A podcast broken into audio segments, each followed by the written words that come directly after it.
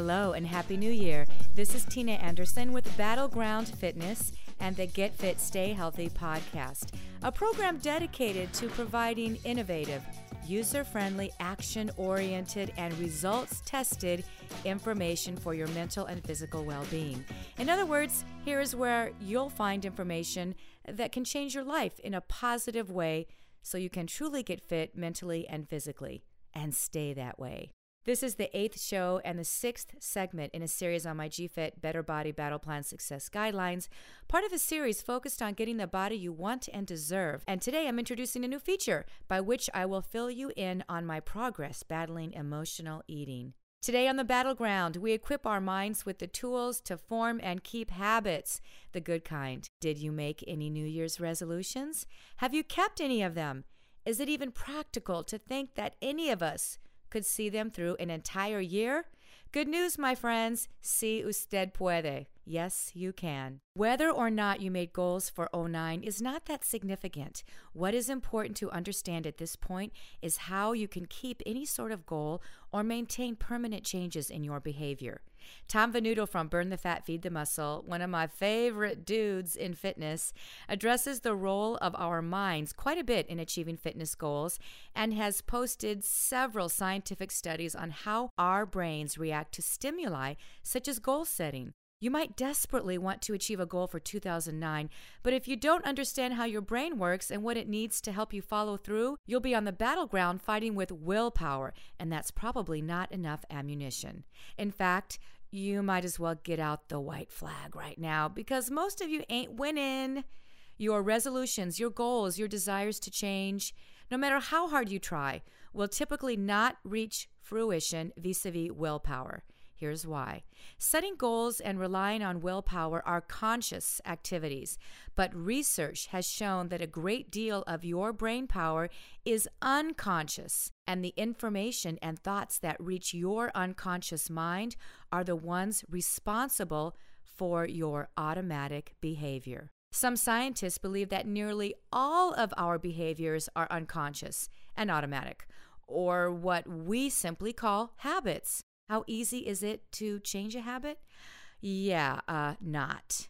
When I was on the air at our local jazz station, I used to say weatherwise when starting the forecast. Each shift, I vowed not to say it again, but unless I actually wrote down another phrase, weatherwise would just naturally flow out like a stream running down a mountain on a mission, knowing where to go and unable to stop itself on its own.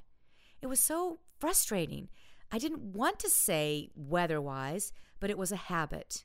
It was a habit I had developed. Habit, habit, habit. Tip number one write down your goals. Display them where you will see them every day.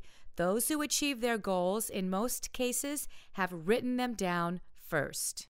Lasting changes in behavior take place with and after, drumroll please, repetition. You've probably heard this. It takes at least three weeks to change an old habit and create a new one. Well, it's true. We now have neurological based data to substantiate it. New patterns in your brain begin to form after they've been repeated, and they get stronger with repetition. If you don't reinforce your efforts, you won't be able to form new neural connections, new habits, or new behaviors. According to the studies, whatever you repeat over and over again is programmed into the subconscious mind. Okay, you ready? Here's a visualization exercise for you, a short one. If you can, close your eyes. Picture a bunch of rooms in a two story house, your two story house. On the first level, good habits that help you to be productive, happy, and healthy. What are those habits? Label your rooms and doors. Now look upstairs to the second level and think about the destructive, unhealthy, and unloving habits that occupy those rooms. What are they? Label those rooms and doors. Now look at the staircase. How many times do you leave the first floor and fortify those bad boys on the second floor by walking up the stairs and repeating the negative behavior and habits. On a practical level, Venuto suggests rewriting your goals and thinking about them in positive terms and in mental pictures every day, day after day, until your new habit is formed and you don't even think about it anymore. Those are your mental steps and even physical in the form of actions. So, just because I say I will eat healthier doesn't mean I will. But if I reinforce my goal to eat healthier every day with post it notes, pictures, phrases, and the targeted action, I can start to change my behavior. And if my behavior changes a little each day, day after day, my mind starts to reprogram itself, rewire itself. And voila, new patterns, new automatic behavior, and a new habit. Tip number two you need three to four weeks to reprogram your unconscious mind and develop a new automatic habit. Why does it often take some sort of wake up call for us to change? Heart attacks, deaths in the family, seeing a not so complimentary photo of yourself, feeling rejected or humiliated, reading about a near drowning of a neighbor's toddler. The list goes on and on. We decide it's finally time to change, and perhaps we actually see it through.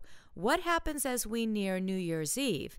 Besides being bloated and disgusted from too much partying and too much See's candy, we decide to start anew on January 1st. Out of the two scenarios, which one might have more impact from the get go? Answer the one with strong emotion around it. Let's go back to Venuto's research. Scientists have discovered that the number and strength of neural connections associated with a behavior or thought increase and last longer when they're formed in a highly emotional state. I can only speak for myself, but I wouldn't describe most New Year's resolutions as ones made in a highly emotional state. Where's the impetus and leverage in? Ah, uh, yeah. For 2009, I'll mm, uh, drink less coffee. Yeah, I'll drink less coffee. That sounds good. And then on with the day, not giving it much more thought, and probably not carrying through with it very long either. Why? Because of distractions, temptations, or obstacles. Why? Because you don't have the adequate battle plan to persevere. And we know that willpower is worthless after a while. Okay, some of you have steel fortified willpower. You know what? I don't even want to hear about it. I mean, you know, whatever. Good for you and all. Okay, let's move on to tip number three. Goals created with emotion are scientifically stronger than without. Goal setting, behavior changes, and forming new habits is a continual ongoing process of reprogramming your mind so you don't have to rely on willpower to keep a goal. Think about how many things we do each day in that autopilot state. Our mind takes over on an unconscious level. New habits that help you achieve your goals have to join the other autopilot behaviors in order to stick. But the old unconscious programming will battle and oppose your new conscious desires. This is a battle, my friends. If you approach it casually, expect mediocre results, if any. Okay? To review, here's what will help you. Number one, writing down your goals and posting them where you will see them all the time, repeating them out loud, rewriting them down daily, reinforcing what you want to achieve, telling your mind before it gets occupied with those bad boys on the second floor. For example, every time I start to say, Oh my God, I look fat, I probably would say it like this Oh my God, I look so fat. I will replace it with my body is strong and I'm getting healthier and leaner every day with better nutrition. The I look fat leads to I might as well eat since I'm fat, and the latter reinforces your goal to make better choices. Number two, knowing that repetition is crucial. Plan for a month of repeat thoughts and behaviors. For example, for the next 30 days, I will get up and say my goal first thing in the morning and right before bed. And every time I reach for the sun chips or Hershey's Kisses, I will drink a glass of water and grab an apple first, or take a five minute walk, or just walk away from the kitchen. Glass of water, apple, walk, journal, whatever. Do it every time. Number three, using emotion when setting goals. Think carefully about your goals and select one or two that are connected to a strong emotional state or feeling. For example, I actually skipped a family gathering and missed out on a lot of fun and important bonding because I was embarrassed to be seen in my shorts. the thought of what I missed, what I could miss again, and the image of me being at the next function looking leaner will drive this goal. That's it. Not a lot of information, basic stuff. Keep it simple. Write them down. Repeat the behavior and the thoughts, and make sure it's surrounded with some sort of emotion when you set the goal. And now, the confessional. People who know me are always shocked and surprised to hear about my issues with food. No one seems to be able to believe that I can consume a lot of food in a short period of time. Uh, si puedo. so each podcast will feature a confessional, and I'm hoping some of you will join me so we don't feel alone on this journey because we're not. My first confessional is about my emotional eating progress. Okay, I was doing really well until the holidays. I know, I know, wah wah, cry me a river, what's new? I attended a holiday party with probably one of the biggest dessert spreads I've seen in a while, resulting in an obsession with it pretty much all night. I pretended that I was truly engaged in various conversations, but all the while I was thinking about what I wanted to scarf down from the dessert table. I circled it like a shark and stared at the cookies, the pastries, the cakes, the peppermint bark, the peanut butter balls.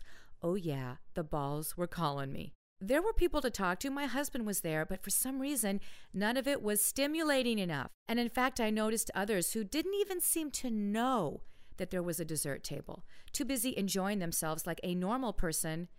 That just added to my annoyance and kept the what's wrong with you tape running in my head, reinforcing my thoughts right back to the dessert table. Anyway, I made it through the night, but then pulled out one of my favorite excuses. Sure, I'll take some home for my boys. Thank you. Oh, they'll love this. What a crock of crapola! If I may borrow from Jack Black and the School of Rock. I got into the car and ripped open the bags of sugar laden, frosting covered, peanut butter filled desserts, shoved them into my mouth like starving passengers on an airline that's been delayed for hours and is now handing out free mini bags of pretzels. Welcome to the Food Transland Experience, a short lived food timeout from life created by a hunger switch that was turned on at a party that had too much of my favorite drug and not enough of anything else to divert my thoughts. Was I disgusted later? A bit, but not as much as I would have been before starting my EE journey. I understand this binge better, and I'm working on tools and reinforcements to circumvent another dessert table binge. I have phrases and I have behavior modifications that I can jump to immediately before my autopilot steers me in the wrong direction. But it's remembering them before it's too late. I'm not really in the habit yet because I don't have the phrases really written out or posted around me. And I'm not faced with dessert tables all that often. So even though I've been working on my EE issues, I really still wasn't prepared for that temptation. My binge autopilot is so strong. It was born during a very difficult and very emotional time in my life, and we already know what emotions do to habits and goals. This is a tough battle for me, rooted in years of justifying and rationalizing and fortifying of the wrong thoughts and behaviors. I, like so many of you, have battles that wage in my head and in my autopilot actions. In conclusion, taking an acronym from one of my graduate school professors, what's your BHAG for 2009? And are you ready to really commit to change and new habits? Can you build new rooms on the second floor? Or just not go there anymore? Do you walk up those steps throughout the day? Make a BHAG. Oh, shoot, what's a BHAG? Are you ready? Write this down. It's a good one. It's your big hairy ass goal. And I hope you have at least one for 2009, since no goal leaves you with, uh huh, yeah, a big hairy ass. And I think we all know that, oh boy, that's just not good. Next show, besides the confessional, we venture into three letter land, and I'm not referring to FAT, my friends. Sex and your body weight. It's not what you think, but it's worth listening to two weeks from now. Until then, make good choices, set appropriate boundaries, spread some good vibrations in the world, find something to laugh about every day, and please manage your stress. before it manages you.